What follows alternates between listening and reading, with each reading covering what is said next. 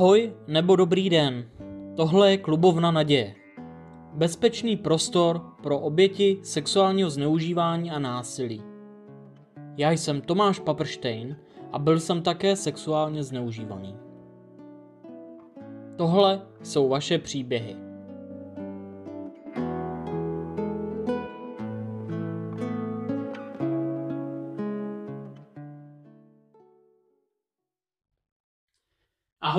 Dobrý den. Tohle je klubovna naděje. Mým dnešním hostem je můj kamarád a je to právník. Je to Daniel Bartoň a jako jeden z Čechů vystudoval Univerzitu Cambridge. Ahoj Dane. Ahoj. Já tě tady vítám. Děkuji, že jsi přijal pozvání do klubovny naděje. Ráno se děje.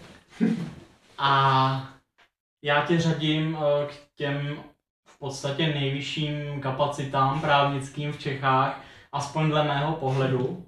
Naši posluchači tě možná znají, možná neznají. A můžeš si jim představit, kdo je Daniel Barton? To bych taky rád občas viděl. A to, co asi bude pro eh, posluchače eh, nejdůležitější, je, že eh, jsem právník nebo advokát a zastupuju hodně obětí násilné trestné činnosti a mimo to dělám i takovou obecnější advokátní praxi. A kromě toho učím na Evangelické teologické fakultě především teda sociální pracovníky nějakým mhm. základům práva. Což je uh, Univerzita Karlova. Univerzita Karlova, přesně tak. Mm-hmm.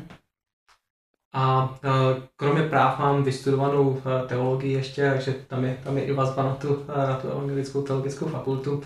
A rád právě propoju ty, ty oblasti náboženství a práva, takže mm-hmm.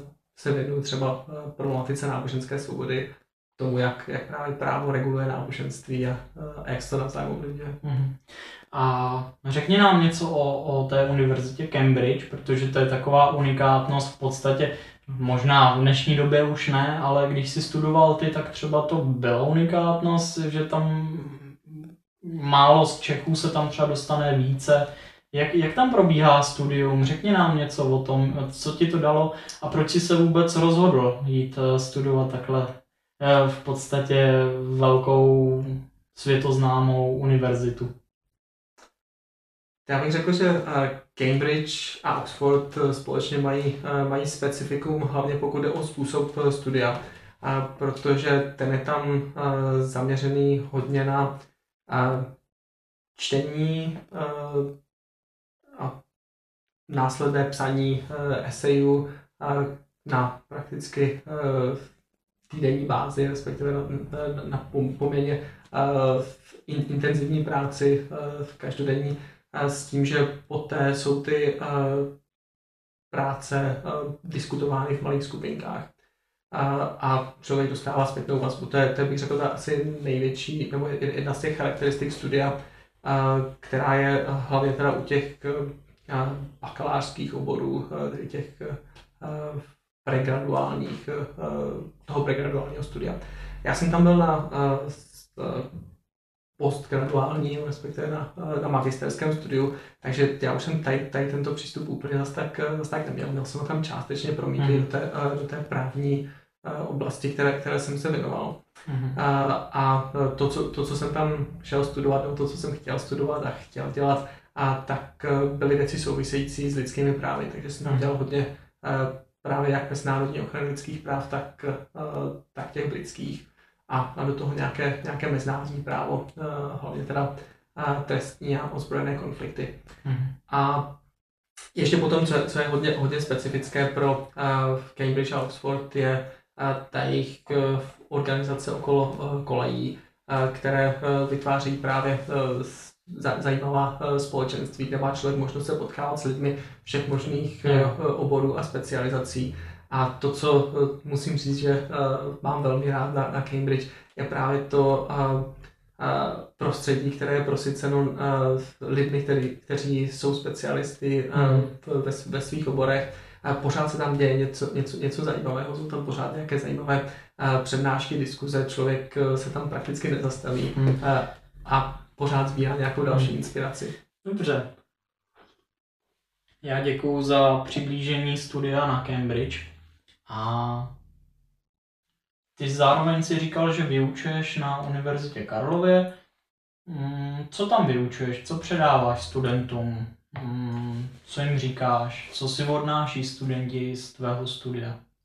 Tak eh, ten základní kurz, který tam mám, eh, uvádí studenty do práva. To, co se, to, co se snažím jim komunikovat, je, eh, jakým způsobem uvažují právníci, jak číst právní texty, jak něco jednoduchého napsat, jak porozumět vůbec tomu, tomu právnímu světu.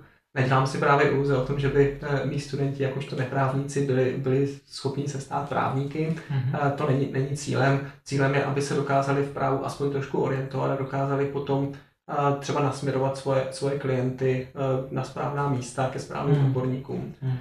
A kromě tady toho základního kurzu tam mám potom takové věci specializační, které bych řekl spíš jsou takové koníčky nebo, nebo užitečné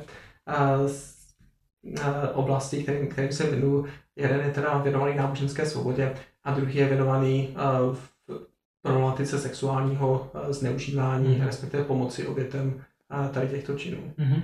Což vlastně i v některých případech spolu konzultujeme, za což moc děkuji, že, že to je možné. Tak e, teď jsme se přiblížili k tomu tématu hlavnímu, Eh, který je pro mě důležitý i pro tebe. Je to takové to hlavní tvoje gro, je to sexuální zneužívání, tedy e, oběti a tak dál. Tak eh, přijdeme v našem rozhovoru k tomuhle tématu. Zeptám se na úvod, můj příběh znáš, známe se nějakou dobu, potkali jsme se už několikrát. Eh, slyšel jsi i příběh eh, nejlepší kamarád na seznamu, můžeš nám to nějak dokumentovat svým pohledem, co ti to přineslo, co tam vnímáš za problém, nebo prostě jestli tobě jako právníkovi to něco dalo, přineslo, našel jsi tam nějaký třeba nový vhled, to, co, to, co se mi uh, na, tom, na tom líbilo, nebo to, to, to co mě uh, zaujalo, bylo, jak, jakým způsobem uh, to autoři prezentovali jako příběh, který, který je otevřený, kde tam je více perspektiv a ten, ten posluchač musí hledat, komu věřit, jak, jak, jakým způsobem, co, co brát jak se, jak se vyznat v těch, v těch reakcích, které, které tam vidí u těch jednotlivých aktérů. A e, to si myslím, že velmi, velmi dobře odráží tu moji zkušenost, kde e, vnímám právě ty, ty různé perspektivy, vnímám e, to, že pro spoustu lidí je tam spousta nejednoznačných projevů a takových těch neintuitivních projevů, hlavně ze hmm. strany obětí a stereotypů třeba ve vztahu k těm podezřelým k tomu, co by někdo mohl udělat nebo nemohl udělat, jak prostě dobrá pověst je třeba propojená s tím, že uh, si lidé myslí, že by nemohl přece udělat něco, uh, něco špatného. Hmm. Takže to, toto si myslím, že, uh, že, že bylo na tom dobře rozehrané nebo do, dobře, dobře udělané, že to, že to nebyl takový jako jednoznačný černobílý příběh, který, který by neodpovídal zase tak, zase tak dobře, dobře té zkuše, skutečnosti a, a mojí zkušenosti. A jak eh, ze svého pohledu vnímáš ten právní proces? Eh, v mém případě, než se vrhneme do té obecnější roviny, tak eh, jak tam vnímáš ten právní proces? Protože já jsem v tu dobu svého právníka tam neměl, já jsem byl oběť a měl jsem jenom státního zástupce, což v tu dobu bylo prostě na jednu stranu jako nepříjemné, protože jsem v podstatě nikdy nevěděl, kdo na líčení jako třeba přijde, protože v mém případu se třeba tam měnili tři lidi v celém procesu, furt tam byl jiný hmm. státní zástupce. Tak z právního hlediska, co si jako myslíš o tom procesu, o tom případu, co jsi měl možnost slyšet a jestli studoval nějaké materiály?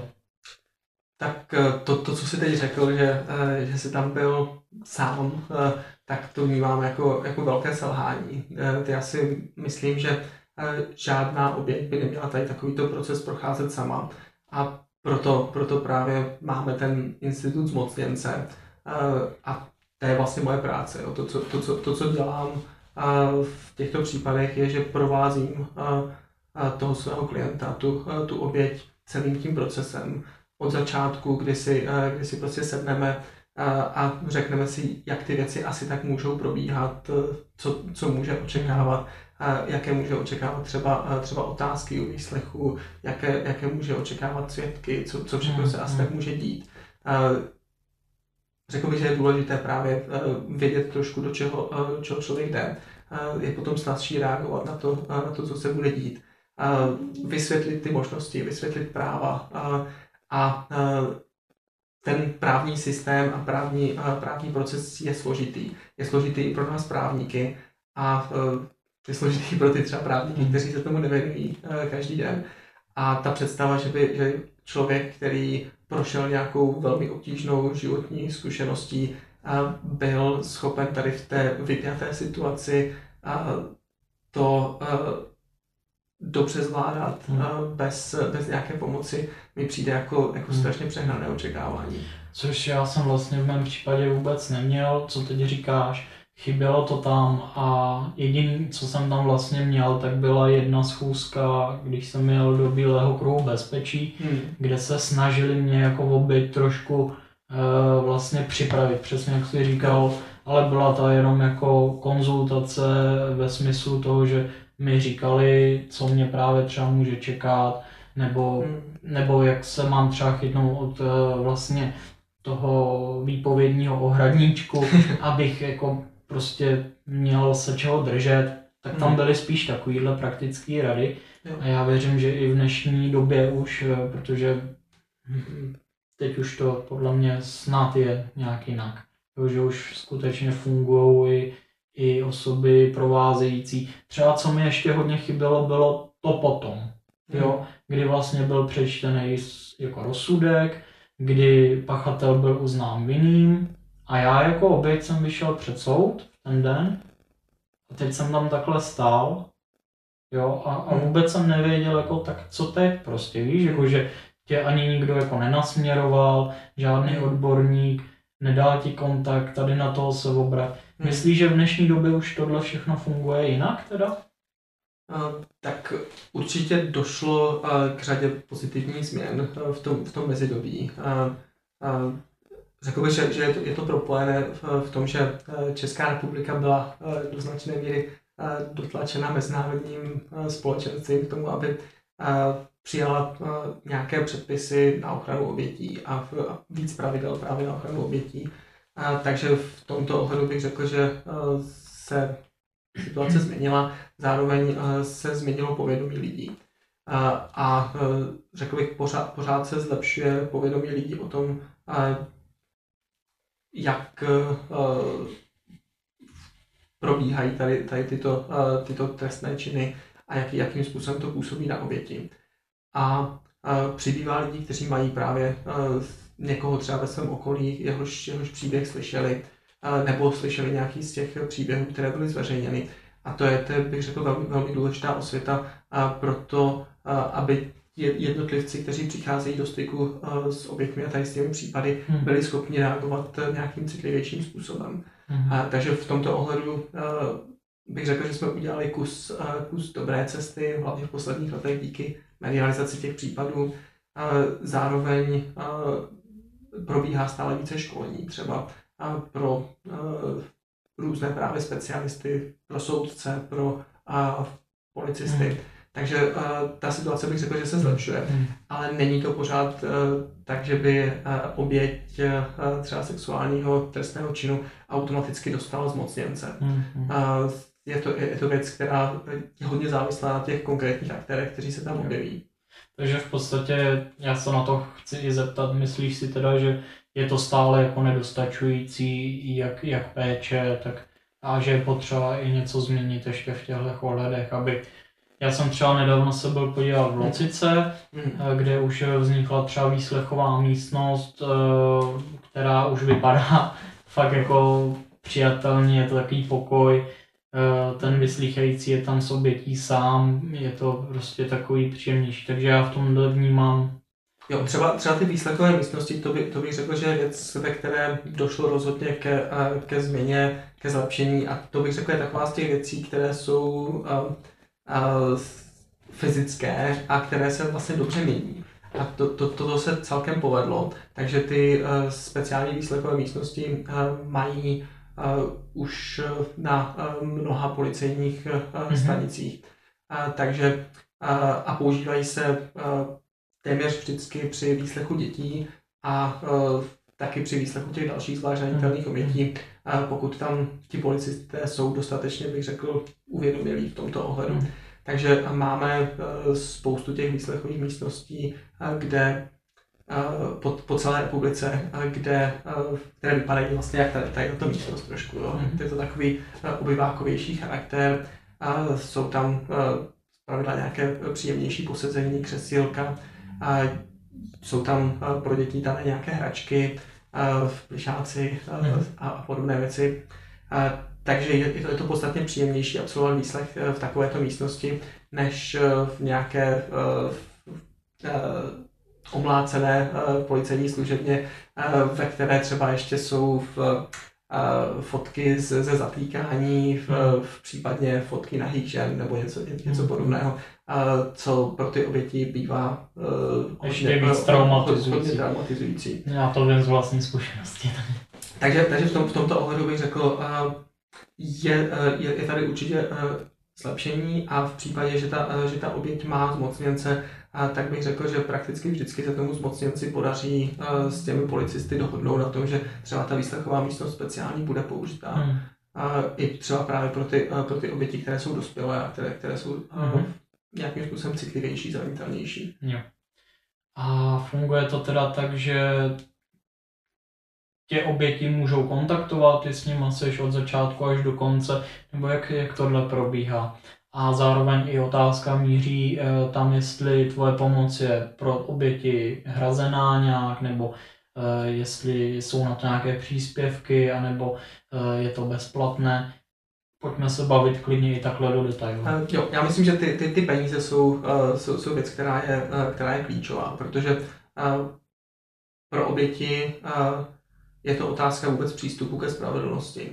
Mm. Protože když si, když si vezmu ty nejčastější oběti sexuálních trestných činů, tak jsou to oběti, které už byly nějakým způsobem nějak, nějak zranitelné. A tady ta, ta trestná činnost, kterou, která na nich byla spáchána, tak je činí ještě zranitelnějšími. A je i pro ně z pravidla náročnější uh, hledat práci, uh, vydělávat si peníze, uh, žít nějaký uh, uh, normální život. Hmm. A uh, řada třeba mých klientů je na invalidním důchodu. Takže uh, ta, ta představa, že by, že by si mohli dovolit uh, právní služby za komerční ceny, je, je úplně, uh, úplně mimo. Takže v, tom, v tomto ohledu bych řekl, že máme dobrou zprávu. Hmm. Uh, tom, že oběti některých trestných činů, oběti, které jsou takzvaně zvlášť zranitelné, tak mají uh, právo na bezplatnou právní pomoc, respektive na tu právní pomoc, která je hrazená státem. A mhm. tady uh, do tě, uh, mezi ty oběti, které mají vždycky nárok, tak jsou všechny děti, to znamená do 18 let věku automaticky. Oběti znásilnění a oběti domácího násilí. Mm-hmm. A potom taky oběti které jsou oběťmi třeba sexuálních trestných činů v případě, že to trestní řízení uh, by pro ně mohlo být uh, zatěžující, traumatizující, uh, mhm. viktimizující. Uh-huh. Uh, což bych řekl, že bude platit u těch sexuálních deliktů ve většině případů. Uh-huh. Takže tam bych řekl, je trošku větší míra nejistoty ohledně toho, jestli, jestli tu bezplatnou pomoc nakonec dostanou. Ale, ale řekl bych, že ve většině případů ano. Takže eh, z tohoto pohledu to, co, to, co můžu nabídnout eh, eh, bez problému těm klientům nebo potenciálním klientům, kteří přicházejí, tak je to, že nebudou muset za ty právní služby nic hradit, že to, co to, tu moji odměnu dostanu nějakým způsobem zaplacenou od státu, po případě od toho, od toho pachatele. Mm-hmm. Protože v případě, že ten, že ten pachatel je odsouzený, a tak eh, ty náklady na, na právní služby sice hradí stát, ale potom stát je vymáhá od toho, no. od toho odsouzeného. Mm-hmm. A, takže by tam mělo docházet k tomu, k tomu přenosu nákladu na to, mm-hmm. kdo byl zodpovědný za to, co se stalo. A zároveň, co, co bych řekl, že je taky věc, se kterou, se kterou běžně pracuji, tak je to, že se můžeme domluvit s těmi oběťmi, že část mojí odměny bude tvořena podílem z toho, co se podaří z toho pachatele získat na nějaké náhradě hmm. škody nebo újmy. Hmm. Hmm. To znamená, ten model, který, který mám já, tak je založený na tom, že ty oběti můžou za mnou přijít, ani by museli skládat nějaké zálohy nebo platit, platit něco na ten začátek. A můžou vlastně tím, tím projít s tím, že já na sebe beru, uh, beru ta hmm. rizika, že, uh, že prostě za to uh, nedostanu zaplacené. To je, to je hodně zajímavé, co říkáš třeba i z toho ohledu, že teď, když já se podívám opět zpětně na můj případ, hmm. tak uh, mě v podstatě ani nikdo jako nepomohl nebo neřekl, že jako můžu žádat o nějaké očkodnění. Hmm. Takže vůbec nic takového. Já neříkám, že bych to dělal, hmm. jo, ale i v, tom, v těchto ohledech mi tam prostě ta pomoc třeba chyběla, jo, protože pak se tady bavíme o tom, že já jsem třeba si nemohl hradit terapie potom, jo. Hmm. Takže kdyby mi někdo v tu dobu třeba řekl, že můžu hmm. nějaké odškodnění žádat, jelikož pachatel byl uznán několikrát vinným, jo, hmm. v mém případu on byl několikrát vlastně odsouzený hmm. u krajského soudu, u okresního soudu a, a několikrát do, docházelo k hmm. odvolání. No ale žádný takový člověk prostě neřekl, jo hele, tak eh, to odškodnění třeba právě slouží na to, aby, aby se vypořádal nějak se svým hmm. životem, aby, aby ti byly hrazené terapie nebo něco takového. S tím já jsem si vůbec neprošel. Jo, to, to bych řekl, že je úplně typické. Uh, řekl bych, že prakticky všechny eh, oběti, které se na mě obrací, tak eh, jsou v podobné situaci jako ty, že je ani nenapadlo, že by mohli potom pachateli něco, něco chtít. A uh, proto si právě mysl, myslím, že je třeba, aby ty oběti byly právně zastoupené, protože toto je otázka, kterou jim vždycky kladu. A právě jak je to, jak je to s, těmi, s těmi jejich potřebami a náklady, jak je to s, jejich, s dopady toho činu na jejich život. Mm-hmm. Právě jak, jak, je, jak je to s terapiemi, kolik už to třeba zaplatili a ty, ty náklady, které vynaložili na terapie, tak je možné chtít potom pachateli proplatit, protože to jsou následky toho, toho činu. Stejně tak pokud jim vznikly nějaké další škody, třeba ušlý zisk, tak je to možné vymáhat potom, potom pachateli.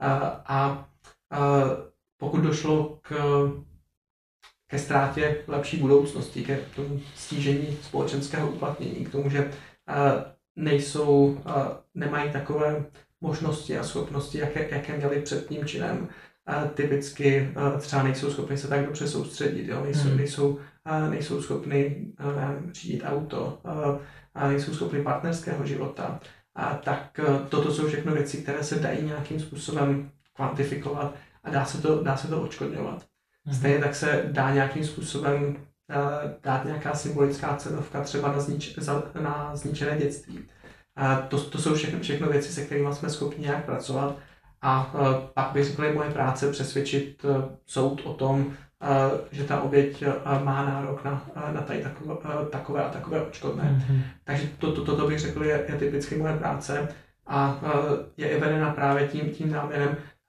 aby ta oběť se, to, protože ta oběť se ocitla bez svého nějakého výrazného zavinění v situaci podstatně horší, než ve které by byla, kdyby k tomu činu nedošlo. Mm-hmm. Tak tím účelem je, aby jsme dorovnali aspoň trošku, víme, že to nikdy nebude tak, jak, tak, jak by to bylo bez toho činu, ale pokusíme se to aspoň trošku dorovnat, mm-hmm. aby uh, mohla žít aspoň trošku normálnější život. Mm-hmm. Já děkuju za hezké nebo upřímné otevření a upřesnění vlastně, jak, jak to funguje. Eh, a v podstatě to teda funguje tak, že je tady oběť, která prožila nějaký sexuální prostě zneužití nebo jiný trestný čin násilí, tak v podstatě stačí prostě v tom procesu, aby kontaktovali tebe nebo jakéhokoliv jiného právníka, který vlastně se zabývá tím tématem.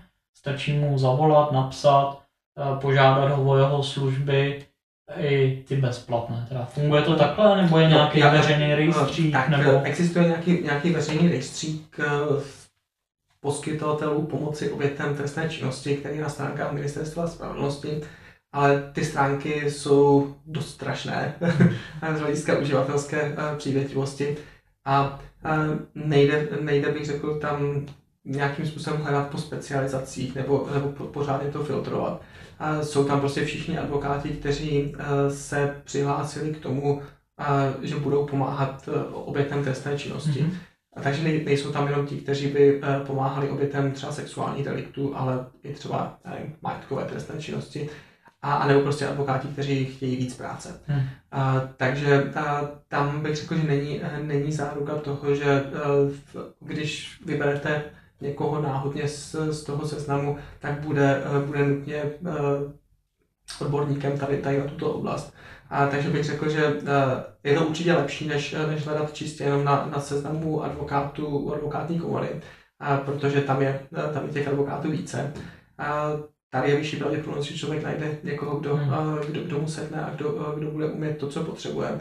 Ale stejně bych řekl, že to je i dobré tam strávit ještě nějaký další čas zjišťováním si informací o tom, jaký ten, jaký ten advokát je. Hmm. A, a řekl bych, že pokud právě dělá nějaké takovéto věci, tak i vystupuje nějakým způsobem veřejně mm a, a je možné dohledat třeba nějaká, nějaká vystoupení a zjistit si, bych řekl, jak, jak na člověka působí, protože to, to bych řekl, že je u těchto, těchto případů hmm. klíčové. Jestli, jestli prostě bude mít ta oběť důvěru v toho, v toho konkrétního advokáta, protože bez toho, bez toho tady, ty, tady ty případy moc nejde hmm. dělat. Ale v případě dětí, že tam jsou děti, tak tam tady musí fungovat rodiče, že jo? nebo nějaká organizace, která právě tomu dítěti jako oběti pomůže vybrat toho advokáta, protože to dítě to nedokáže samo vyhodnotit. Jo, běžně bych řekl, že se na mě obracejí právě rodiče uh, v těch případech, kdy mají důvěru svých dětí a děti se na ně typicky obrátili s tím, že uh, se jim stalo něco, uh, něco nepříjemného. A, a pak ti rodiče z toho jsou typicky taky zmatení, nevědí úplně jak reagovat a v tom lepším případě se obrátí třeba na mě nebo na, na některého z mých kolegů a, a pak, pak to můžeme nějakým způsobem pomoct vysvětlit a pro, provést tím procesem a dochází k tomu vlastně, že ti, ti rodiče můžou zastoupit to dítě při, při tom sjednávání toho advokáta. V případě právě, že tam, že tam není nějaký střed zájmu. Mm-hmm. A, takže a, řekl bych, že to bývá zpravidla bez problému, když ten a, podezřelý je mimo, a, mimo rodinný kruh. V případě, v případě, že to je, ten podezřelý je třeba partner, mm-hmm. bývalý partner, Jasně. a, tak tam, tam ti rodiče typicky bývají, bývají ve střetu zájmu. A, tak a, v takových případech dochází k tomu, že a, a, ty orgány činné v trestním řízení ustanoví opatrovníka a, a to, to bych řekl, jde, jde udělat, vlastně jde dát podnět za to dítě nebo jménem toho dítěte, aby právě byl ustanoven opatrovník. Hmm, uh, protože právě ono není schopno hájit své zájmy a není tam nikdo, kdo by, kdo by ty jeho zájmy mohl hájit. A potom uh, dochází typicky k výběru toho opatrovníka z řad těch uh, advokátů, kteří jsou zapsáni v tom, v tom registru poskytovatelů pomoci obětem trestné činnosti. Mm-hmm. Rozumím. Řekni nám, proč jsi vlastně vybral tohle téma? Proč, proč, tě, proč jsi se rozhodl, že chceš pomáhat obětem sexuálního zneužívání?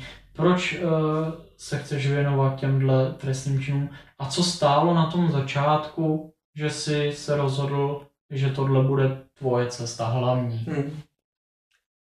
Já jsem si to nevybral. já bych řekl, že to nějakým způsobem našlo, našlo mě. Mm-hmm. A kdyby se mě zeptal před uh, 10-15 lety, jestli uh, budu uh, chtít dělat tady toto, nebo budu dělat tady toto, tak bych řekl, že uh, ne, nemám, nemám s tím žádnou zkušenost. Jo. Uh, ale uh, to, jakým způsobem jsem se k tomu dostal, bylo, že se mi objevila první, první oběť znásilnění, která potřebovala pomoc. A při řešení tady tohoto případu jsem se setkal s tím, že orgány činné v trestním řízení vůbec nechápali, mm-hmm. co, se, co se tam dělo. A jednali hodně na základě takových těch klasických předsudků a stereotypů. A říkali mi, tam třeba soud, soudce řekl, že si, že si dokáže představit, jak je to s trvalými následky u, u zlomené ruky. Jo. Mm-hmm. Ale, ale co prostě může mít oběť znásilnění za, za trvalé následky. Jo. Prostě když není nějakým způsobem pomlácená, potrhaná, tak, tak jako co? Mhm. A to je, to je široký pohled veřejnosti, že? i v dnešní době. Jo, jo. A v tom, v tom bych řekl, že, že ten, ten soudce právě nějakým způsobem reprezentoval to, co je nějaký byl eh, většinový pohled. A eh, toto byly věci, které mě, eh, které mě vytočily ještě, ještě spolu s tím, že jsem se snažil dosáhnout nějaké náhrady nemajetkové újmy pro tu oběť a bylo mi řečeno, že k tomu neexistuje prakticky žádná rozhodovací hmm. praxe soudní, takže nemají, nemají podle čeho to nějak, nějak určovat. A já jsem si říkal, že to není možné.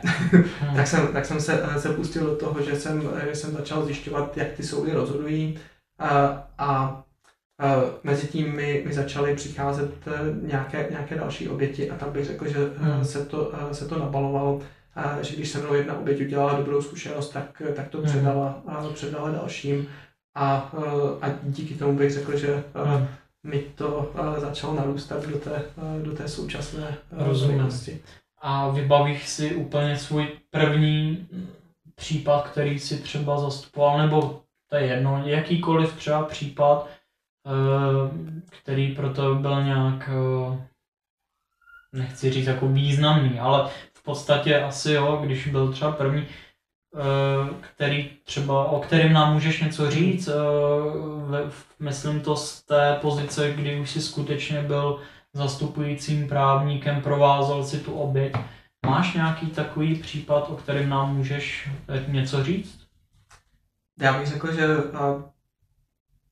nějakým způsobem významné pro mě, pro mě byly všechny ty a, případy, které, které jsem řešil a, v nějaké té větší délce nebo intenzitě, a, protože to jsou, a, to jsou případy, a, na kterých a, trávím eh, v desítky nebo spíš stovky hodin času a, a procházím s těmi, eh, s těmi lidmi a, řadu let vlastně. Mm-hmm. A, a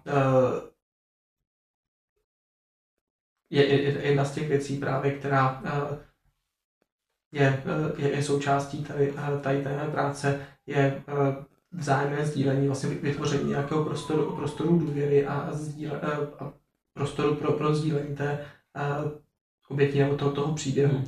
A když e, dochází tady, tady k tomuto sdílení, tak bych řekl, že se, že se zastavuje čas hmm. prakticky. A, a já jsem tam spolu s tím, s tím druhým člověkem hmm. a spolu prožívám, spolu hmm. nesu to, co, a to, co on uh, prožil a prožívá. Hmm. A to bývají právě třeba v, v mnoha hodinové zkoušky. A toto, toto jsou věci, které bych řekl, že uh, nejdou nějakým způsobem odmazat. Jo? To, mm. to, to je mou, mou nedílnou součástí. Mm. A, a, a jo, pro, proto bych řekl, že si to, že si to, to sebou nesu. Ale to, pokud, pokud bych měl dát nějakou charakteristiku třeba toho, toho prvního případu, který, který mě vlastně nějakým způsobem v tomto ohledu otevřel ty, ty oči tady, tady této problematice, tak to byl, to byl případ víceméně stereotypního znásilnění hmm. neznámým mužem ve veřejném prostoru, yeah. v celkem brutálního znásilnění. Hmm. A což bych řekl, že, že není, není typické. Tady těch, tady těch stereotypních znásilnění podle statistik, co máme, tak z toho celkového počtu bývá třeba nějakých 10-15%. A, a tomu odpovídá potom i ten, i ten zbytek, zbytek mé praxe, že, že většina těch eh, dalších případů, které jsem řešil, tak eh, byly charakterizované nějakým, nějakým blízkým vztahem s, s člověkem, kterému ta, ta oběť věřila, ke kterému má nějak, nějak pozitivní vztah a který, který zneužil tu důvěru, kterou, kterou vůči němu měla. Hmm. A, a v té oběti se to, se to potom nějaký, nějakým způsobem bije, je tam, je tam ta ambivalence, hmm. není, tam, není tam ta černobílost, jaká, jaká může být v případě toho, toho stereotypního znásilnění v noci v parku. Rozumím. Mně se hodně líbilo, jak jsi řekl, že vytváříš bezpečný prostor, nebo chceš vytvářet. Hmm. To já vlastně chci taky, proto klubovna naděje, proto vlastně dělám tohle všechno. Hmm přesně z toho důvodu, co si řekl, aby se ty oběti cítili bezpečně, aby dostali pomocnou ruku. I proto točíme tyhle videa, vlastně vydávám ty podcasty, aby měli víc vhledů, aby chápali ty situace a aby skutečně tady v celé společnosti vznikl bezpečný prostor. Já jsem rád, že, hmm. že seš součástí a že děláš svoji práci. Já se chci ještě zeptat, jestli můžeme třeba nějak uh, schrnout, řekli jsme si teď toho víc, na co oběti tedy mají právo? Obecně nebo jakkoliv, jestli můžeš nějak schrnout. Na co všechno mají právo? Já bych řekl, těch práv je celkem dost a uh, záleží samozřejmě na, uh, na kontextu, na tom, na tom co, co ta konkrétní uh, oběť potřebuje nebo by mohla potřebovat v tom svém uh, případě. A to co, to, co bych řekl, že bývají nejčastěji využívané eh, práva nebo eh, na co se nejčastěji ptají, tak eh, jedna věc je otázka účasti vlastně v celém, v celém tom procesu. Kolik tam vlastně bude muset strávit, strávit času, jestli se bude muset setkat, setkat s tím pachatelem. Tak pokud je třeba o to, o to setkání s tím, s tím podezřelým, tak tam má právo eh, se s ním nesetkat a, a je možné eh, a požádat o to, aby ty výslechy byly vedené odděleně. Hmm. A, takže i třeba u toho soudu, a, když a, dochází k výslechu té oběti, tak a, a, fakticky a, dojde k tomu, že by měla mít možnost se dostat do té soudní síně tak, aby nepotkala třeba toho pachatele ani na chodbě Eh, třeba právě za, těmi dveřmi a podobně. Eh, a následně eh, na dobu toho výslechu ten obžalovaný je vykázán z té soudní síně proběhne ten výslech bez přítomnosti hmm. jeho hmm. a on, on má potom možnost, zase oběť odejde, on má možnost dostat zhrnutí toho, k čemu došlo v průběhu té svědecké výpovědi má možnost se doptat mm, třeba a zase, zase ty otázky jsou položeny v jeho, v jeho nepřítomnosti. To je Případně je možné použít eh, třeba nějaké telemosty nebo, hmm. Eh, nebo, nebo eh, výslech právě v jiné, v jiné místnosti přes, přes video. Hmm. Takže to, toto bych řekl, že bývá, hmm. bývá jedna, jedna častá obava. To je právě dobře a myslím si, že je super, že teď už to takhle je, protože v mém případě já nevím, jestli to bylo možné nebo ne, mm. ale já jsem se s pachatelem běžně potkával. Potkával jsem se na chodbě soudu, kde měl 40 lidí kolem sebe, kteří na mě plivali, mm. prostě smáli se mi, dělali to, prostě taky. A já jsem tam byl v podstatě sám nebo se svým tatínkem. Mm. Jo. A on měl kolem sebe vybudovanou takovou mm. jako armádu lidí. Vypovídal jsem před ním, jo, nikdo mm. mi nedal tu možnost jako se rozhodnout, jestli chci vypovídat před ním, nebo ne. Jo, takže já jsem vypovídal před ním celou dobu. Hmm. Eh, potom i při jednom líčení byla nařízena konfrontace, takže my jsme se konfrontovali. On to teda odmítl hmm. a já jsem se s ním konfrontoval. Já jsem z očí do očí hmm. mu vyprávěl náš příběh, co jsme v podstatě zažili znovu, takže hmm. a on to odmítl. No. Takže já jsem v tuhle chvíli rád, že to říkáš, že v dnešní době už je to takhle možné, že oběť se nemusí potkat s pachatelem. O to se musí nějak požádat teda, nebo aby to oběti pochopili, co mají udělat pro to, aby se s eh, pachatelem nepotkávali. Tak je, je, je, je to zpravidla na žádost oběti. Eh, je samozřejmě možnost, že by, eh, že by v tomto ohledu byl iniciativní třeba, třeba i ten soudce nebo ta soudkyně, ale, ale úplně bych na to nespoléhal. Mm-hmm. A proto, proto právě si myslím, že je dobré, aby ty oběti byly právně zastoupeny, aby měli svého zmocněnce, který tady tyto věci je schopen nějakým způsobem vykomunikovat. A to bych řekl, že, že je celá vlastně ta otázka účasti té, té oběti v celém tom trestním řízení, mm-hmm. kdy ta moje práce, jak tak, jak ji vnímám já, je do značné míry sejmout břemeno té, té účasti z té oběti. Mm-hmm. Udělat právě, nebo dělat takový ten nárazník, který, který komunikuje s těmi policisty, soudy, státními mm-hmm. zástupci a všechny ty informace předává tomu, tomu svému klientovi a ten klient má možnost se s nimi seznamovat v čase, který mu vyhovuje, má možnost si ty, si ty věci rozmyslet, probrat se mnou, co je ten, eh, co je ten vhodný postup a, mm-hmm. ne, nenést takovou tu celkovou zátěž, ten, ten stres, který se bojí mm-hmm. s mhm. tím, že mu pořád někdo, někdo volá, někdo, někdo něco mm-hmm. chce, uh, že musí na, na něco reagovat, tak toto, toto bych řekl, že, mm-hmm. že je základ té mé práce. Mm-hmm.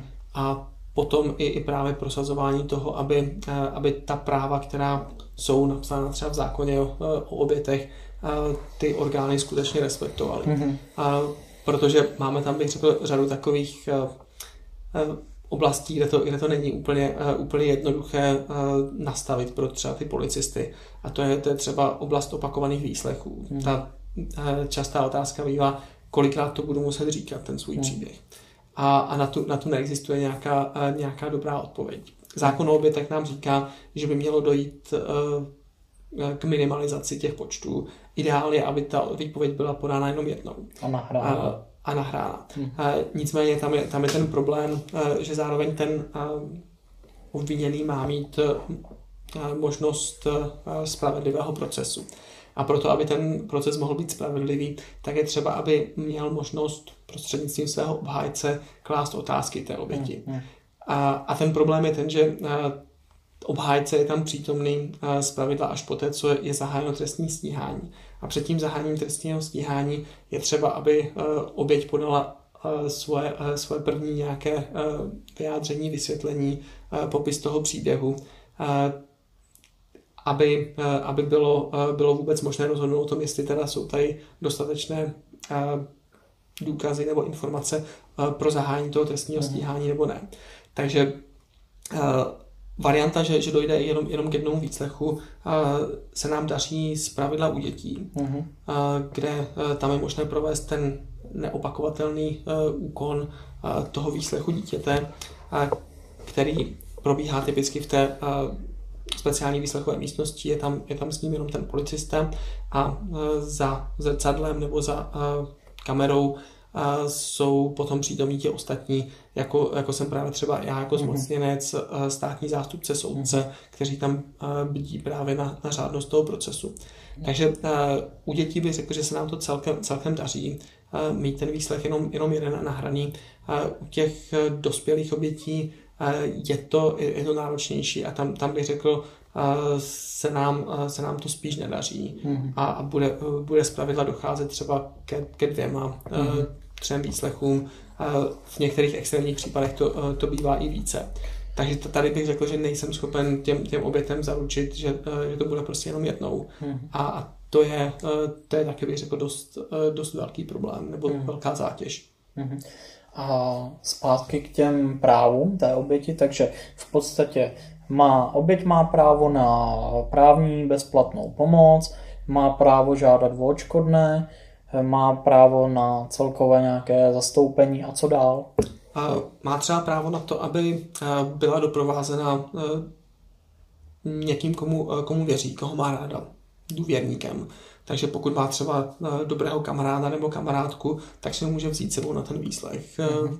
Ten důvěrník tam může držet za ruku, eh, podávat kapesníky, mm-hmm. prostě, prostě doprovázet. A to bych řekl, že taky, eh, taky je věc, která, která často může pomoct. Mm-hmm.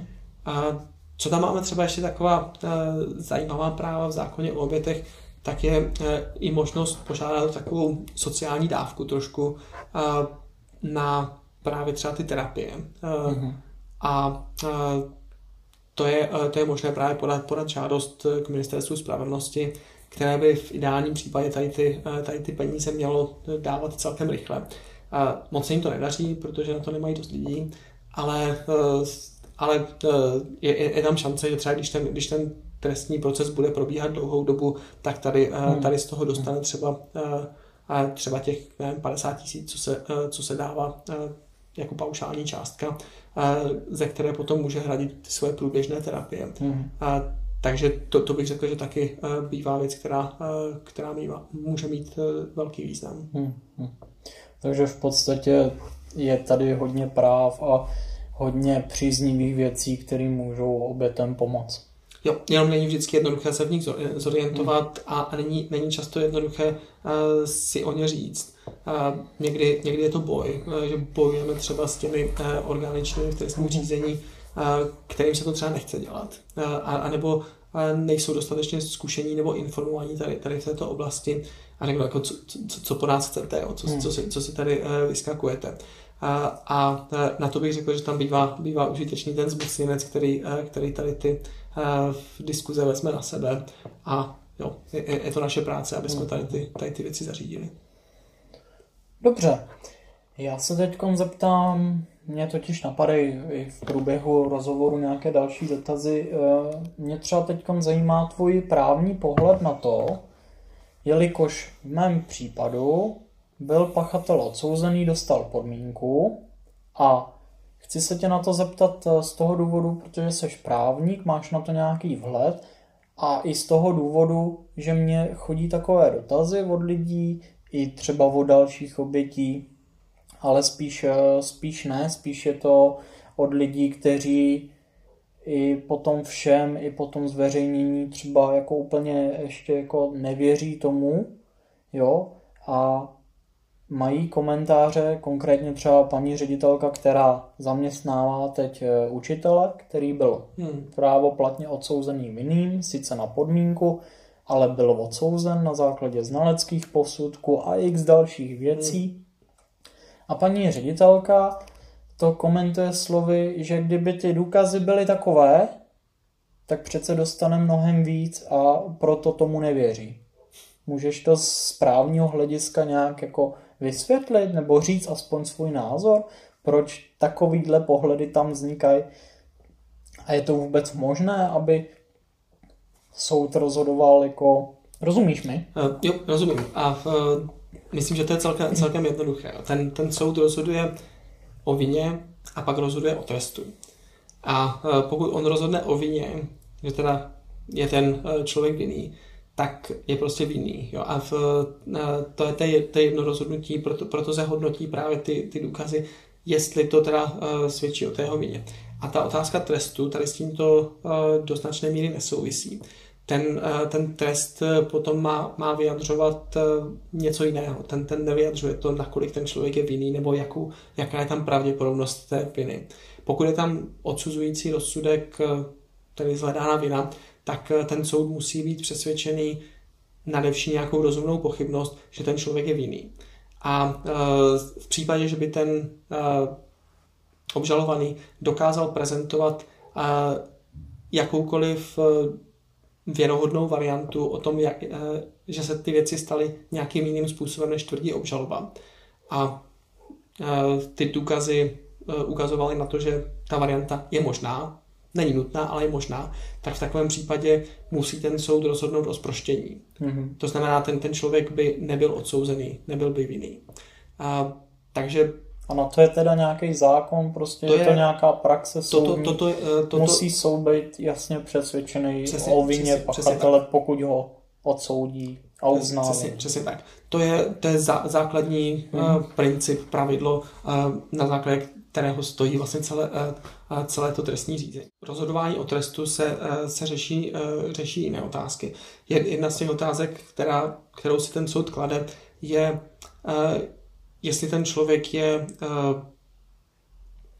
nějaký kriminálník, hmm. jestli, jestli je to recidivista, jestli, jestli je to člověk, u kterého jsou nějaké rozumné vyhlídky v nápravy. A v případě, že ten, že ten člověk je prvopachatel a jsou tam třeba nějaké, nějaké rozumné, rozumné vyhlídky, tak není vhodné a, prakticky ani možné toho člověka odsoudit k nepodmíněnému trestu odnětí svobody. Na to tam musí být nějaké, nějaké dobré, dobré důvody, aby, aby šel skutečně do vězení. To bývá typicky u těch lidí, kteří toho spáchají víc, respektive mm-hmm. který, u kterých je zřejmé, že se neosvědčili, když dostali nějaký mírnější trest. Ale u těch sexuálních deliktů bych řekl, že je časté, že, že ten první trest, který, který ten pachatel dostane, tak bude, bude podmínka. Mm-hmm. Je otázka, jestli, jestli tady toto je, to je vhodné nastavení toho, toho systému, jestli by tam mm. neměly být ty, nebo nemělo být uvažováno o těch trestech mm. ještě trošku jinak. Nemyslím právě nutně k tomu, že by byly, měly být preferovány ty, ty nepodmíněné tresty od dětí svobody, ale spíš, spíš alternativní tresty, mm. protože to, co bych řekl, že je, je jeden z těch aspektů, který moje klienty trápí asi nejčastěji, je to, že pokud ten, ten pachatel skončí ve vězení na třeba pět let, tak to znamená, že jim nebude, nebude schopen platit žádné kompenzace. A, a vzhledem k tomu, že oni by potřebovali právě třeba peníze na, na terapie a podobně, tak to, toto pro ně bývá, bývá hmm, důležitá hmm. věc.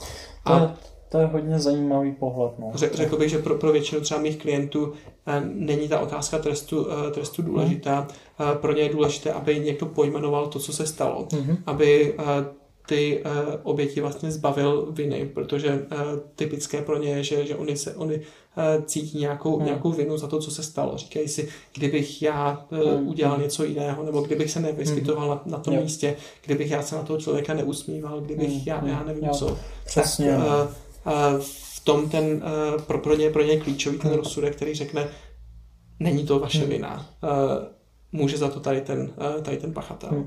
Přesně a to je, to je i ten důvod, proč vlastně se na to ptám. Já jsem si v tu chvíli vůbec jako, tam jsem neřešil nějakou výši trestu, v podstatě mě hmm. to bylo jedno. Je to tak, jak to říkáš, já prostě jsem byl rád nakonec, že mi někdo uvěřil, ale hmm. jak jsem to říkal před chvílí, tak jsem tam měl takové ty myšlenky, jako tak dostal jenom podmínku, hmm. prostě jako ten soud mi věří málo, nebo... Ne, uh, a řekl bych z pozice té, eh, té ředitelky, to, eh, to právě, jak jsi to, jak jsi to vyjádřil, tak to mi, to mi přijde jako uh, za prvé vyjádření neznalosti toho, jak ty věci fungují, a za druhé uh, velmi nezodpovědné jednání, protože hmm. v případě, že já jsem statutárem nějaké, v nějaké právnické osoby, v případě, že já mám zodpovědnost za to, že ti moji třeba žáci se budou moc vzdělávat a nikdo jim nebude ubližovat, tak to, abych dal volnou ruku pracovat s těmi dětmi člověku, u kterého mám pravomocné rozhodnutí o tom, že v minulosti selhal v této oblasti, tak eh, to znamená, že eh, v případě, že selže znovu, tak eh, já tam budu spolu zodpovědný. Hmm. Já, tam, já, já tam ponesu odpovědnost i tu majetkovou. Hmm. V případě, že se někomu, někomu něco stane. V případě, že ten člověk opět selže a, a v případě, že tam vznikne právě třeba nějaká újma na zdraví. A to, že tady u těchto trestných činů tam vzniká újma na zdraví, je hmm. takřka, takřka automatické. Hmm. Takže z hlediska postupu té ředitelky bych řekl, že to je hodně nezodpovědné jednání. Hmm. Ona právě paní ředitelka, která ho teď zaměstnává, jelikož on si nechal vymazat trestní rejstřík, takže je hmm. čistý. A paní ředitelka tomu prostě nevěří. Řekla to i veřejně, hmm. jo, v posledním dílu podcastu, v sedmém dílu Eh, se takhle prezentovala, hmm. prostě já chápu, že je nějakým způsobem zmanipulovaná, nebo je to její pohled, eh, nevěří tomu, nechce tomu hmm. věřit, ale souhlasím s tebou, že je to nezodpovědné. Já se na ní nezlobím, hmm. já ji na, jako chápu, prostě chápu tu její pozici i proč hmm. to říká, protože vím, že tam je nějaká man, manipulace ze strany hmm. učitele, protože na to se chci dál i zeptat, odrážím to na tom mém případu, protože hmm. furt se tady točíme okolo reálného případu. Tak jsem se chtěl zeptat na tvůj právní pohled toho, že soud učiteli, potažmo pachateli, prostě nařídil zákaz mimoškolní činnosti, nařídil mu ambulantní léčbu a ty prostě v podcastu, kde on veřejně hmm. jsem měl možnost vyjádřit, stejně jako já, nevím jak dlouho, ale veřejně se mohl hmm. vyjádřit, tak on ti celý veřejnosti řekne, já jsem uh, ambulantní léčbu obcházel, domluvil jsem se s doktorem. Hmm. Mimoškolní zákaz jsem obcházel a jezdil jsem dál s dětmi na tábory, ale ne jako vedoucí, ale jako kuchař. Můžeš mi vysvětlit, co to z právního hlediska znamená? Je to problém? Měl by to být problém. a teď, je to, teď je to bych řekl na těch... A já, pardon, já to jenom říkám z toho důvodu, že ten pachatel tohle veřejně řekl, všichni si to můžou poslechnout a on to řekl svými ústy nahlas. Myslím v pátém, šest, šestém díle. Proto to zmiňuji, jinak samozřejmě bych o tom nemluvil, jelikož on to sám řekl, on to sám hmm. přiznal, tak mě teď zajímá tvůj právní pohled. Toto, toto bych řekl, že eh, by mělo být především na těch, eh, na těch orgánech, eh, které dohlížejí právě nad, nad tím, jestli dodržuje ty podmínky, které, které mu byly stanovené. A to, že, to, že tady, ty, tady ty věci nevidí nebo nechcou vidět, tak bych, tak bych vnímal jako, jako jejich selhání, které může být způsobeno jak tím, že nemají třeba dostatečnou kapacitu tady na tu práci, mm. nebo, nebo tím, že se jim nechce přidělávat si tu práci. Mm. Uh, ale uh, je, je to určitě selhání a řekl bych, že nám to nedělá dobrou vizitku justice, protože v případě, že ten bachatel si, respektive odsouzený tady v tomto případě, nemusí dodržovat ty podmínky a může se vysmívat vlastně tomu trestu, tomu systému, těm, těm obětem, tak, uh, tak to vůbec eh, nepodporuje. Což můj pachatel dělal, že? nebo dělá dotek. No, takže... Jo, že tady, tady bych řekl, že, že je ve hře důvěra lidí v justici, důvěra, důvěra v to, jestli uh, dává smysl se obracet na justici s tím svým případem. Hmm. A, uh, a to, by, to bych řekl, že, je velmi křehká a, a cená věc. A uh, myslím si, že by bylo na místě, aby, aby ty orgány v tomto ohledu se, se trošku zlepšily. Hmm, hmm. Důvěra, to je velké téma. Já se tě chci zeptat, proč si myslíš, že se obětem věří tak málo? Nebo bohužel, že se jim nevěří prostě. Musím to říct takhle, protože to je realita. Je to i moje vlastní realita. Mě tam věřilo strašně málo lidí. Proč to tak je? Proč ta společnost obětem nevěří? Já bych řekl, že tam eh, vstupuje do hry spousta, eh, spousta faktorů. Jeden, jeden z těch faktorů je to, že ti pachatelé jsou eh, z pravidla lidé úspěšní, sociálně zdatní, dobří manipulátoři a mají velké fankluby hmm. a, a je, je potom těžké pro ty, pro ty lidi, kteří je vnímají pozitivně a kteří od nich třeba něco získali, dostali od nich pomoc, chovali se k ním skvěle, tak je těžké, eh, těžké si přiznat, že by takový člověk se mohl dopustit něčeho špatného. A eh, jestli teda je jedna z těch věcí, kterou jsem eh, se naučil při, při řešení tady těchto případů, a tak je to, že nejsem schopen dát ruku do ohně za vůbec nikoho, ani ze svých nejbližších, hmm. že by se něčeho takového nemohl dopustit. A dokážu si to představit u lidí, nebo dokážu si představit, že by se něčeho uh, takového dopustil uh, i člověk, který uh, na mě působí úplně skvěle a nikdy, nikdy jsem u něho neviděl uh, žádný závdavek toho, že by něco takového mohl udělat. Uh, to bych řekl, že, že je jedna z věcí, která by byla dobrá, kdyby se, kdyby se dařilo, uh, dařilo předávat dál. Že prostě to, že, to, že má někdo uh, dobré renomé, neznamená, že se nemůže uh, dopustit sexuálního zneužívání společnost nebo lidi vidí v podstatě, já to komentu, jenom to, co ten pachatel chce, aby viděli. Už nevidí ty zavřené dveře, že? To já hodně jako říkám, jo, i, i to jako směřuju k těm různým třeba kroužkům a tak, že, že málo kdy je vidět za ty zavřené dveře, kdy je ten potenciální pachatel nebo pachatel nebo člověk ze sklony, hmm. který se dopustí něčeho, tak není vidět za ty dveře. Že? Jo. A pak bych řekl, že je to, je to propojené s tím taky, kdo jsou, kdo jsou ty typické oběti.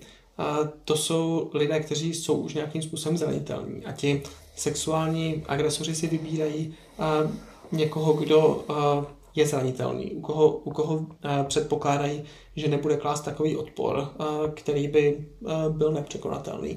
Respektive, že to je někdo, koho zvládnou zmanipulovat. Uh-huh. A je, je bych řekl vel, velmi časté, že ty, ty oběti už za sebou mají nějaké, nějaké předchozí uh, traumata, viktimizace, že třeba uh, mají špatné zážitky uh, z dětství, špatné, uh, špatné třeba nějaké rodinné vztahy, něk, ně, ně, něco mají rozbitého, něco, něco jim chybí. A ten uh, pachatel potom využije právě tady, uh, tady této zraněnosti nebo zranitelnosti k tomu, aby uh, je dostal tam, kam, eh, kam je hmm. chce dostat. Mm. A když si vezmeme, že ty, ty oběti jsou zraněné a jsou nějakým způsobem rozbité a teď se k tomu přidá nějaké, nějaké další působení, tak pro normálního člověka, pozorovatele, ty oběti působí divně. Působí jako, jako méně věrohodné než ten vele úspěšný uh, mm. podezřelý. A je, je potom snadné jim chtít věřit méně nebo vnímat jako, jako méně důvěryhodné. A s tím, s tím se pojí taky problematika všech těch předsudků o tom, jak vypadá e, ideální oběť, jak, jak, jak vypadá ten, komu se, komu se stalo něco strašného, že to na něho dopadne okamžitě, že ten člověk bude hned, hned reagovat určitým způsobem, že Jo, bude se bránit, bude, bude potom nějakým způsobem zničený, bude to na něm, na něm hned poznat a že tam nebudou nějaké, nějaké doby, kdy to bude vypadat, že se neděje, neděje vůbec nic. Hmm. A a nebo, nebo že reaguje nějakým právě absurdním způsobem, nebo způsobem, který, který je neintuitivní. A, to, to bych řekl, že tady v této oblasti nám pořád chybí dost, hmm. dost informací nebo vzdělání, celé veřejnosti o tom, jak, a jaké jsou normální reakce na tady ty nenormální situace. Mm-hmm. A že to není tak, že když, když jsme konfrontováni tady, tady s takovouto stresovou situací, takže reagujeme plně racionálně, tak jak, tak jak bych tady dokázal v křesle a mm. si to hezky všechno rozmyslet. Ale že ty, ty naše, naše možnosti jsou strašně limitované. A znám to třeba i z, i z těch situací, kdy jsem byl třeba napaden, kdy, kdy jsem byl v nějaké, nějakém stresu a vím, že, uh, vím, že ten, ten mozek funguje úplně jinak. Hmm. Uh, že to profesionální, racionální uvažování, které mám teď, tak v takové situaci nemám. Hmm. A nevím, nevím, jakým způsobem budu reagovat. Já hmm. sám za sebe nejsem hmm. schopen říct, jak bych reagoval na to, když by se mě třeba někdo uh, pokusil zabít nebo znásilnit. Uh, to nejsem, nejsem schopen předvídat. A proto, proto mi přijde jako velmi nezodpovědné, když někdo právě uh, říká, jo, já kdybych byl na tvém místě, tak, by, tak bych dělal hmm. tady toto. Uh, to si myslím, že nik, nikdo nejsme. Ale všechny tady ty předsudky bych řekl, že se nám tam promítají do toho, jak, uh, jak těm obětem věříme nebo nevěříme. Hmm. A uh, za mě bych řekl nějaké, nějaké pouzbuzení pro, uh, pro oběti uh, je to, že uh, když narazí na lidi, kteří se tady v tomto aspoň trošku orientují, tak ty uh, faktory, které uh, řada lidí by vnímala jako snižující tu důvěryhodnost, můžou být naopak těmi faktory, které, které zvyšují důvěryhodnost. Hmm. Třeba pokud jde o nějaké racionální, hezké povyprávění toho příběhu, tak toho bych řekl, že běžná oběť takové traumatické zkušenosti není schopna ten příběh vždycky bude mít spoustu e, odboček, bude, bude se tam nějakým způsobem vracet k tomu, budou tam, budou tam nějaké, e, nějaké nesrovnalosti, jo? Uh-huh. budou tam výpadky paměti, bude uh-huh. tam, e, bude tam něco, něco, co prostě nedává uh-huh. smysl, bude tam postupné rozpomínání no, se na to, na to no. co, se, co se stalo a to, to, to řekl, že všechno, všechno jsou věci, které uh, za mě a uh, za, uh, bych řekl, ty, uh, ty profesionály v oboru třeba viktimologie, psychologie uh, ukazují na to, že, že ten člověk je hmm. skutečnou obětí. Tam uh, to je třeba zase příklad z, z mého příběhu a případu. kdy já jsem třeba si nemohl rozpomenout na, na data, jo? Hmm. na data, kdy se to dělo, na určité jako situace, jako vybavit si je přesně, když jako se mě na to obhájce pachatele ptal několikrát, Hmm. jo, prostě tam jako nebyl jsem schopný si ani v tu chvíli vybavit třeba kolik mi bylo let zrovna, jo, Jo, a asi chápeš, že je to práce v obhájce, ale prostě on tu moji jako zkušenost se snažil otočit proti mně jo, v tomhle ohledu. Já jsem nebyl v některých jako chvílích uh, schopen si rozpomenout na některé věci prostě. A na tom oni se točili. Jo. Jo, jo, jo. To je, to je, to je úplně, uh, úplně bych řekl běžné. Hmm. Uh, úplně, úplně běžné to, že uh, třeba u těch dětských obětí si, si nepamatují prostě, kdy, kdy to bylo, jestli, jestli tomu člověku bylo 6 nebo 10 let. Hmm. Neví. Hmm. Uh, a ty, ty věci jsou, jsou nějakým způsobem propojené a zároveň jsou nějakým způsobem oddělené. Oni se mě ptali na data, ptali se mě na roky, ptali se mě... Já si nezapomenu do dnešního dne, oni se mě ptali na konkrétní den, jestli bylo pondělí nebo středa. Jako, jo, jenom takhle. Uh, Já, já bych řekl, že uh, pokud, uh, pokud jde o dotazování se tady na, na, tady na tyto věci, tak ptát se na data je, je často, často bezpředmětné, pokud tam nebylo něco, s čím by, s čím by ten člověk to měl, to měl spojené, co by tam Hmm. bylo nějaké zakotvení. Jo, že třeba by si, by si pamatoval, že já nevím, ten den byl útok na New Yorkská dvojčata, jo. Hmm, hmm, Uh, že, že, že, že, bylo, bylo to s, Hmm. s něčím spojené, co je, co je dobře, dobře zařaditelné. Hmm.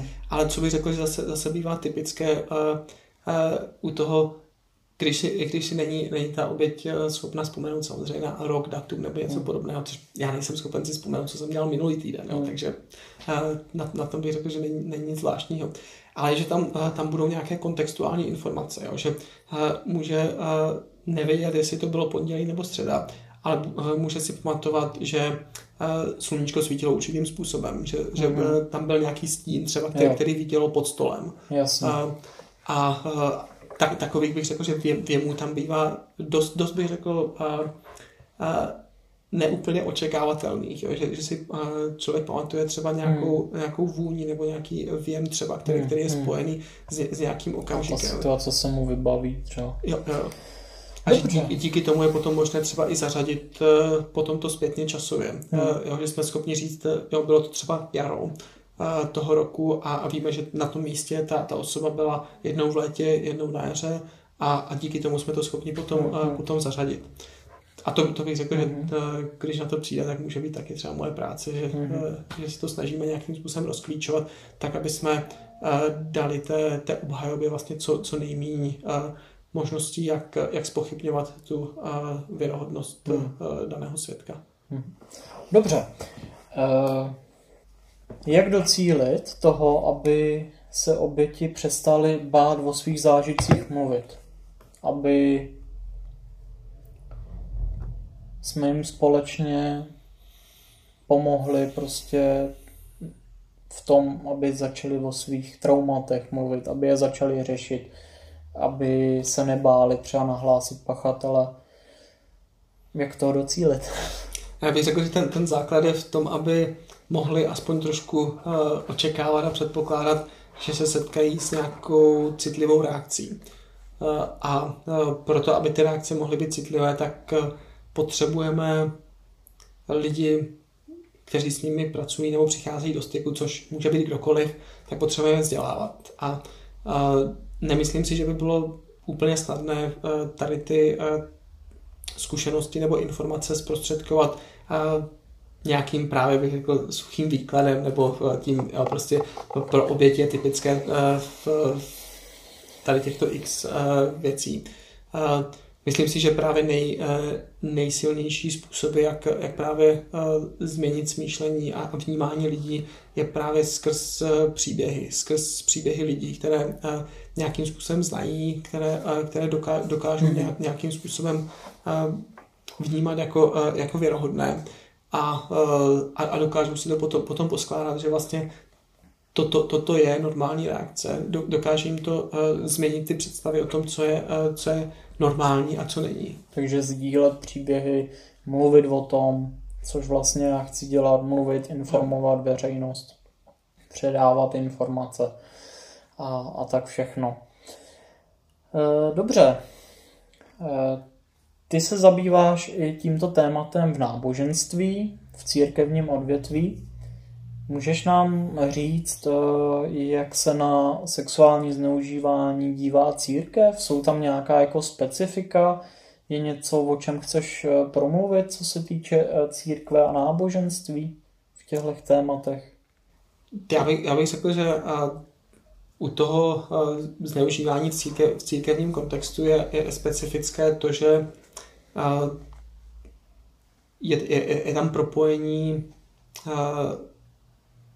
právě s, s, s nějakým nadpřirozeným, s Bohem, kdy ten zneužívající často může být právě v pozici nějaké duchovní autority, v pozici někoho, kdo zastupuje eh, Boha nebo božstvo eh, nebo nějaké, nějaké nadpřirozeno právě tady na zemi, který, který zprostředkovává ten, ten kontakt.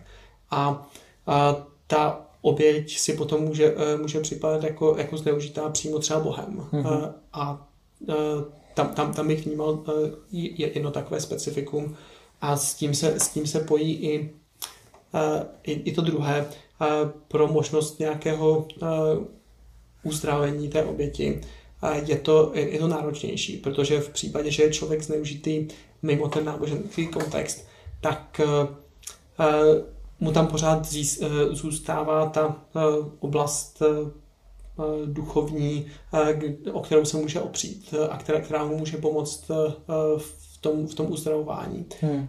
Zatímco v případě, že, že má spojenou už třeba tu duchovní praxi se zneužíváním, když, eh, když má třeba spojenou eh, modlitbu se zneužíváním, tak, eh, tak je pro něho stra, vlastně traumatizující nebo hmm. které traumatizující vůbec duchovní život. Jo. A, a tím, tím pádem bych řekl, že, že je na, to, na tom podstatně hůř než ten, než ten člověk, který byl zneužitý třeba, hmm. třeba v tom sekulárním prostředí. Hmm. A jinak pokud je, pokud je o to, jak, jakým způsobem se uh, církev nebo církve nebo náboženské společnosti staví ke, k sexuálnímu zneužívání, tak uh, tam bych řekl, že se to hodně, uh, hodně liší, že hmm. záleží hodně na uh, přístupu těch, uh, těch jednotlivých lidí, v biskupů představených, hmm. uh, že jsou, uh, jsou takový zástupci církví, kteří jsou empatiční, kteří mají vhled tady do, do těchto situací, případů a chovají se k obětem velmi citlivě. Mm-hmm. A, a pak jsou, pak jsou takoví, kteří, kteří to zcela, zcela ignorují, kteří, kteří jsou necitliví. Mm-hmm. A, a pak bych řekl, že dost tam, dost tam taky jdou vidět ty rozdíly mezi společenstvími, které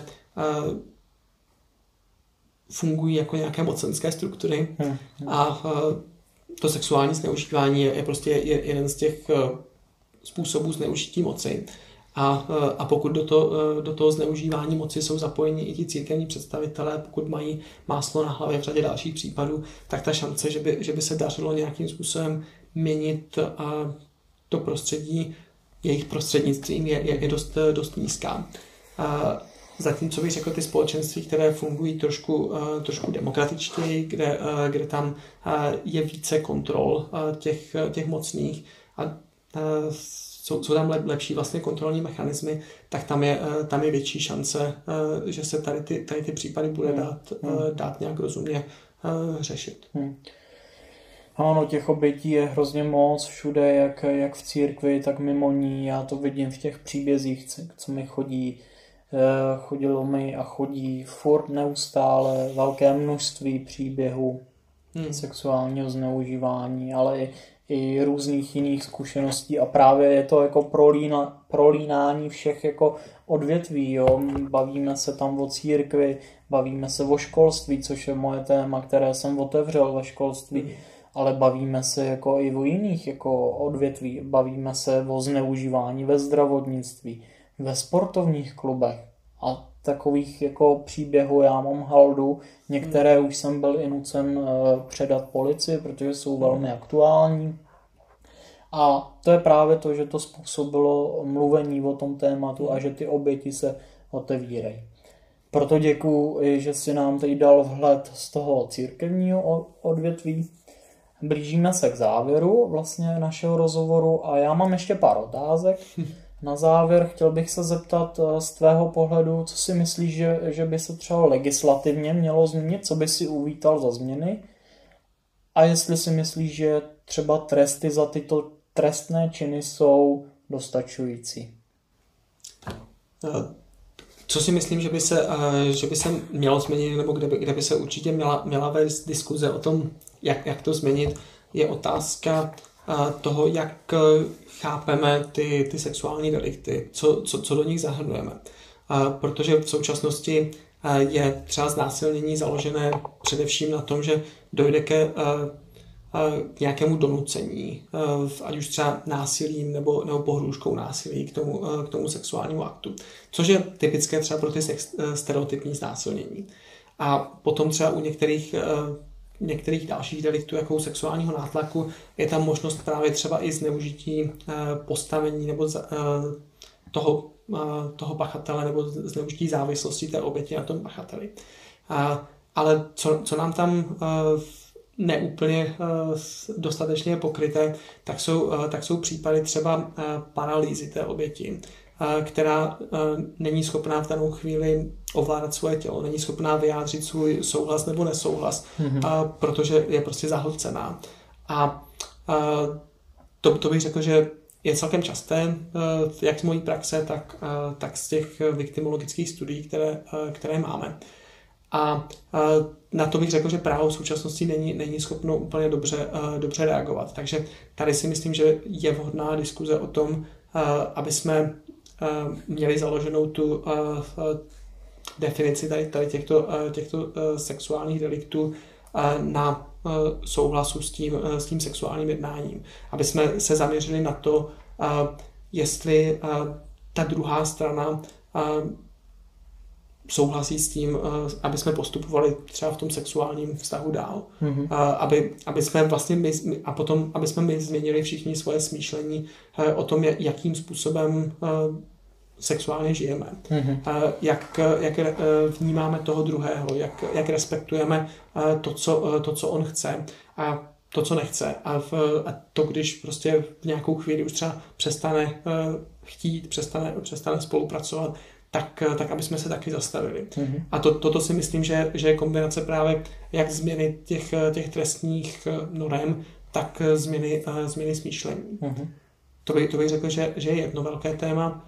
A další velké téma eh, je pro mě otázka promlčení. Mm-hmm. Nakolik eh, dává smysl, aby jsme měli promlčení u těch sexuálních deliktů.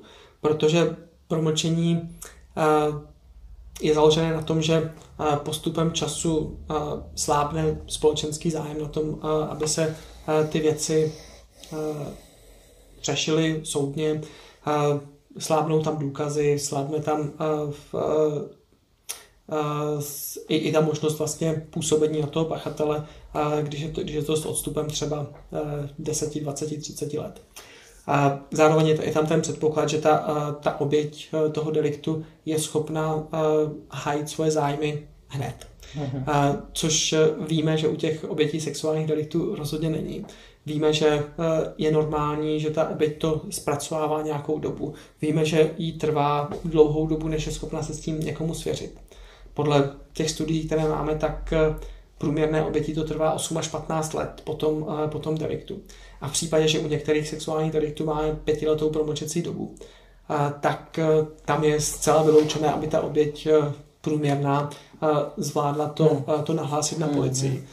A když si ještě vezmeme to, že tady u těchto případů ti pachatelé zpravidla nemají jenom jednu, jednu oběť, dochází tam často k recidivě, tak a já, já vnímám právě ty, ty případy, kdy ten pachatel se vlastně může v klidu uh, vysmívat té, té oběti, uh, že už je beztrestný, uh, hmm. pokud jde o ty, o ty historické jednání.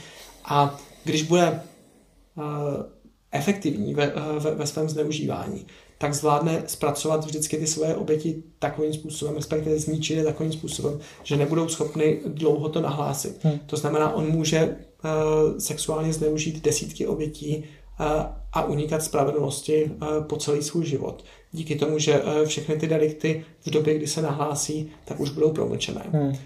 Rozumím. Děkuji moc. A co, co ta výše trestů? Myslíš si, že by se měly zvýšit tresty? A... Já si myslím teda, že jo, ale samozřejmě je to tvůj právní pohled. A já nejsem, nejsem odborní, odborníkem na tresty a, a nemyslím si, že by, a, že by a, výše trestů a, mm-hmm. v, tomto, v tomto ohledu nám, nám něco, něco zásadního měnila. Myslím, pokud, pokud jde o výši a, těch a, trestů odnětí svobody. Mm-hmm. A co si myslím, že by, že by v tom trestání mohlo být a, užitečnější, je zaměřit se na, na ty jiné tresty, než, než je trest odnětí svobody. Jedna věc je, eh, aby byla třeba možnost ukládat eh, majetkové trestní sankce. Eh, typicky zaplacení nějaké, nějaké peněžité částky. Protože tady v těchto případech je pro ty oběti potom jednodušší se dostat k té náhradě újmy, která jim vznikla. Stejně tak může být užitečné se zamyslet nad tím, jakým, eh, jaké, jaké tady máme eh, programy nebo možnosti eh, nápravy těch sexuálních delikventů jiné než, než trest odnětí svobody, hmm. protože trest odnětí svobody sám nepůsobí na ty na, na, na, ty, na ty jádra, jádra toho problému. Toho pachatele, že? Může, může docházet, ale, ale není, není to tam úplně, hmm. uh, úplně nutné. A přišlo by mi důležitější se zaměřit právě na to, aby jsme uh, měli možnosti působení na ty pachatele k tomu, aby eh, dokázali nahlédnout na to, co udělali jako na svoji chybu, na svoje selhání mm-hmm. a dokázali eh, se vyvarovat takového mm. jednání do budoucna. Rozumím. Protože to, s čím se setkávám nejčastěji, je, že ten, ten člověk eh, žije ve svém vlastním světě a nedokáže nahlédnout na to, že něco udělal špatně. Mm-hmm. Což bych řekl, je i ten případ, uh, případ tvůj. Mm-hmm. A to, to si myslím, že by, uh, že by bylo uh, nejvíc transformující vlastně pro, uh, pro nás všechny.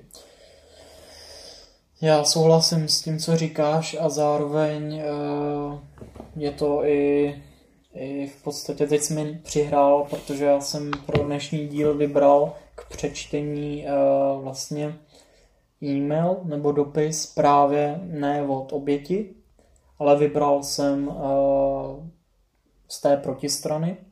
Je to člověk ze sklony, který se mnou se rozhodl sdílet jeho životní příběh, což já chci znovu zopakovat, že těchto konkrétních lidích si za to vážím, protože našli v sobě tu chybu, eh, začali ji řešit, pokusili si ji vyléčili nebo ji vyléčili, třeba konkrétně eh, tady eh, tento pán, který mi napsal, uvědomili si to a chci znovu zopakovat i to, že těchto lidí si tedy vážím a rozhodně jak třeba pedofily nebo lidi ze sklony nebo tady ta efebofilie, tak eh, neházím do jednoho pytla. Já důrazně a důkladně mluvím k lidem, kteří skutečně ten čin jako spáchali, jsou trestně odpovědní a dopustili se zlu na, na dítěti nebo na oběti, hmm. tak eh, tady ty k těm lidem jako důrazně jako promlouvám prostě, jo, spáchali jste to, je to důležité si to uvědomit, ale zároveň prostě si vážím těch lidí, kteří uh, si to včas uvědomili, začnou to řešit a přijde mi to v téhle společnosti velmi důležité, hmm. aby, aby bylo pomáháno i těm lidem, kteří si to včas chtějí uvědomit, uvědomí si to. Pokud je to pro té v pohodě, já bych ti eh, ten dopis dal přečíst. Eh, poprosím tě jenom v tomhle případě bez jména a pán mě o to hmm. poprosil. A je to vlastně tady. Dobře. Ahoj Tomáši. Předně se ti omlouvám, že ti tykám. Nevím, kdo ti píše jaké názory, jestli se hlásí i nějaké oběti, ale já ti napíšu otevřeně z té druhé strany. Jsem taky efebofil, napsat jsem se ti rozhodl, až když jsem uviděl tvoje fotky z mládí na tvých internetových stránkách. Okamžitě jsem se do tebe zamiloval. A stalo se mi asi to, co se stalo i Matějovi. Ty jsi měl zřejmě smůlu, že jsi měl obrovské kouzlo a nevyslovitelnou krásu. Byl naprostý typ eh, chlapce, přesně podle představ chlapů, eh, co jsou na předpubertáky. tvůj příběh mě zaujal hlavně proto, eh, že se mě týká. Samozřejmě ti věřím všemu, co se stalo. Podle fotek je to naprosto zřejmé a není to fér, že to ten Matěj zapírá. Jenže tomu se samozřejmě nemůže divit, on se prostě do tebe zamiloval. Ale ty bys měl přiznat, eh, a to především sám sobě, že to, co jste dělali, se ti taky líbilo. Je to vidět na fotkách, tam vypadáš velmi šťastně. Vůbec ne jako nějaký zneužívaný jedinec. Chápu taky, co se v tobě muselo odehrávat, eh, když si po čase dospěl a pochopil si, na co ho máš. Říkám tam, že se, říkají tam, že se chtěl pomstít. A ty se pomstít chtěl. Ale ne za to, že tě vyhodil z oddílu. Nejbrž za to, že Matěj využil tvoji neznalosti. Že jsi ve 14 nechal líbit to, co už by si v 16 líbit nenechal. Máš jako normální dospělý chlap vztek, že někdo využil tvoji nezralost, citovou vypráhlost a že se to může jen těžko dokázat, když jsi se vším souhlasil. Chceš najít někoho, komu se to stalo s Matějem také, nějakého druhého kluka, aby ti mohl dosvědčit. Ale takového člověka asi nenajdeš. Zamilovaný člověk je věrný a nesnese, aby jeho miláčka líbala nějaká holka. Matěj musel neuvěřitelně trpět a proto ti eh, za trest eh, chtěl zakázat kapku. A ne proto, že jste se tam chovali nemravně. Chtěl ti odplatit tu bolest, kterou prožíval on a kterou prožíváme my, když naši miláčkové se začínají probouzet, dozrávat a víme, že vás ztrácíme. Tím nechci ospravedlňovat to, co s tebou udělal. To je nepřípustné a každý efebofil nebo pedofil, který skutečně miluje celým srdcem, to nikdy neudělá. Jsou ale na světě stvoření jako ty, kterým se odolat prostě nedá. Potom je nutné se od takového anděla izolovat a vůbec s ním nepřicházet do styku. Je jasné, že Matěj se nikdy nepřizná, že je úchyl a ani nemá k čemu se přiznávat. Já věřím, že ho jiní chlapci vůbec nezajímají. Ani ten detektor lži, na který by šel, by ho neusvědčil, když se ho ptají na chlapce. Musel by se totiž zeptat přímo na tebe, ukazovat mu tvoje fotky v rámci sexuologického vyšetření, aby se pravda mohla prokázat. Proto jsou ty posudky tak nejednoznačné. Ano, je pravda, že jsou uh, tu dva tábory sexuologů. Jedni zkoumají duši a lásku a druzí pudy a tělesné projevy a proto se nemohou zhodnout. Ty jsi někde uvedl, že se zabýváš duchovnem. Prošli jste, uh, přišli jste sem na tenhle svět dvě duše, Matěj a Tomáš, které spolu měly naplnit osud byla to zkouška, jestli Matěj měl odolat nebo opět selhal? To všechno se dozvíte. Pokud ti můžu radit, nejlepší pro tebe bude jít cestou nejmenšího odporu. A to znamená Matějovi to odpustit, nezlobit se na něj za to, co se stalo, protože se to stalo z lásky. Z jeho obrovské lásky k tobě, eh, kterou nedokázal, ač měl v sobě potlačit. Na lásku, ne lásku, ale chtíč tom Matěj selhal.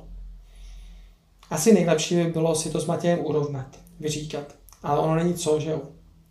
Oba jste u toho byli a oba víte, jak to bylo. Vy byste se s tím měli vyrovnávat, odpustit si a třeba teď po letech jet zase spolu na nějakou výpravu, jen sami dva. Poznat a vidět, že už je to za vámi. Chci ti také poděkovat za tvoje stránky, které mohou pomoci mnoho lidem v takových osudových situacích a za to, že své utrpení využiješ pomoci druhým. Jestli se mnou nesouhlasíš a dopis nějak uráží nebo se mýlím, tak se ti omlouvám. S pozdravem. Děkuji za přečtení a chceš to nějak okomentovat, říct svůj názor, eh, nebo mě co přijde, si o tom myslíš? Prostě. Mně přijde, přijde zajímavé, uh, jakým, jakým způsobem uh, se snaží interpretovat tebe, jakým způsobem se snaží interpretovat Matěje. Uh, a uh, to, mi, to mi přijde jako, jako nebezpečné, protože uh,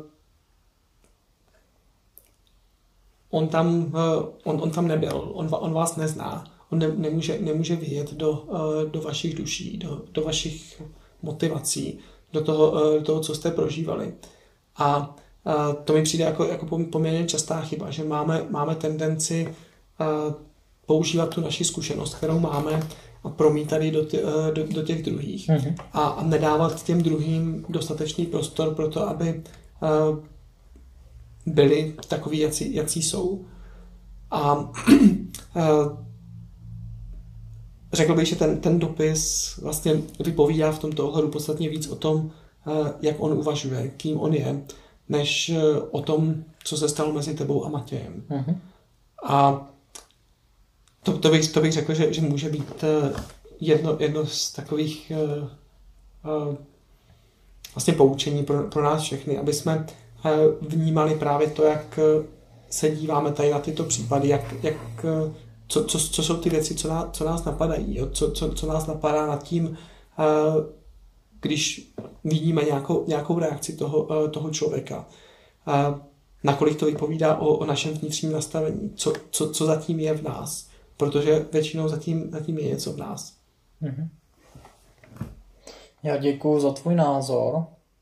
Je ještě něco, co by si skrze klubovnu naděje nebo skrze mě eh, našim posluchačům, obětem, přeživším, veřejnosti chtěl říct? Já bych chtěl poděkovat za to, že eh, tady ten prostor vzniká, eh, že tady je možnost sdílet jednotlivé příběhy a zkušenosti. A chtěl bych, chtěl bych pouzbudit vlastně všechny, kteří procházejí něčím, něčím náročným, aby zkusili najít někoho, komu můžou věřit a komu, komu se můžou svěřit. Protože z pravidla, když se, když se svěří někomu, kdo, kdo s tím dokáže potom, do, dokáže nějak rozumně na to zareagovat, tak, tak, tak to pomáhá. Odvalí to obrovský, obrovský balvan, ulehčí to člověku a je pak nějaká větší šance na to, že se s tím bude dát něco dělat. Bude tam někdo další, kdo, eh, kdo s tím může, eh, může pomoct něco dělat. A to bych řekl, že všichni potřebujeme, aby, eh, aby tady, ty, tady ty věci se postupně dařilo, dařilo posouvat, aby jsme mohli mít více lidí, kteří budou více osvobození od, od tady, těch, tady těch břemen minulosti, nebudou, nebudou v zajetí toho, toho co, se, co se stalo tak, tak intenzivním způsobem. Já moc děkuju. Děkuju za všechny oběti přeživší, za celou veřejnost. Děkuju za tvoje právní vhledy, za tvoje názory. Já věřím, že dnešní rozhovor eh, určitým způsobem může komukoliv pomoct pochopit, jak eh, funguje právo v těchto ohledech, na co oběti mají právo a tak dále. Moc děkuji, že jsi chtěl být součástí klubovny Naděje. Taky děkuji za pozvání. Děkuji. Ahoj. Ahoj.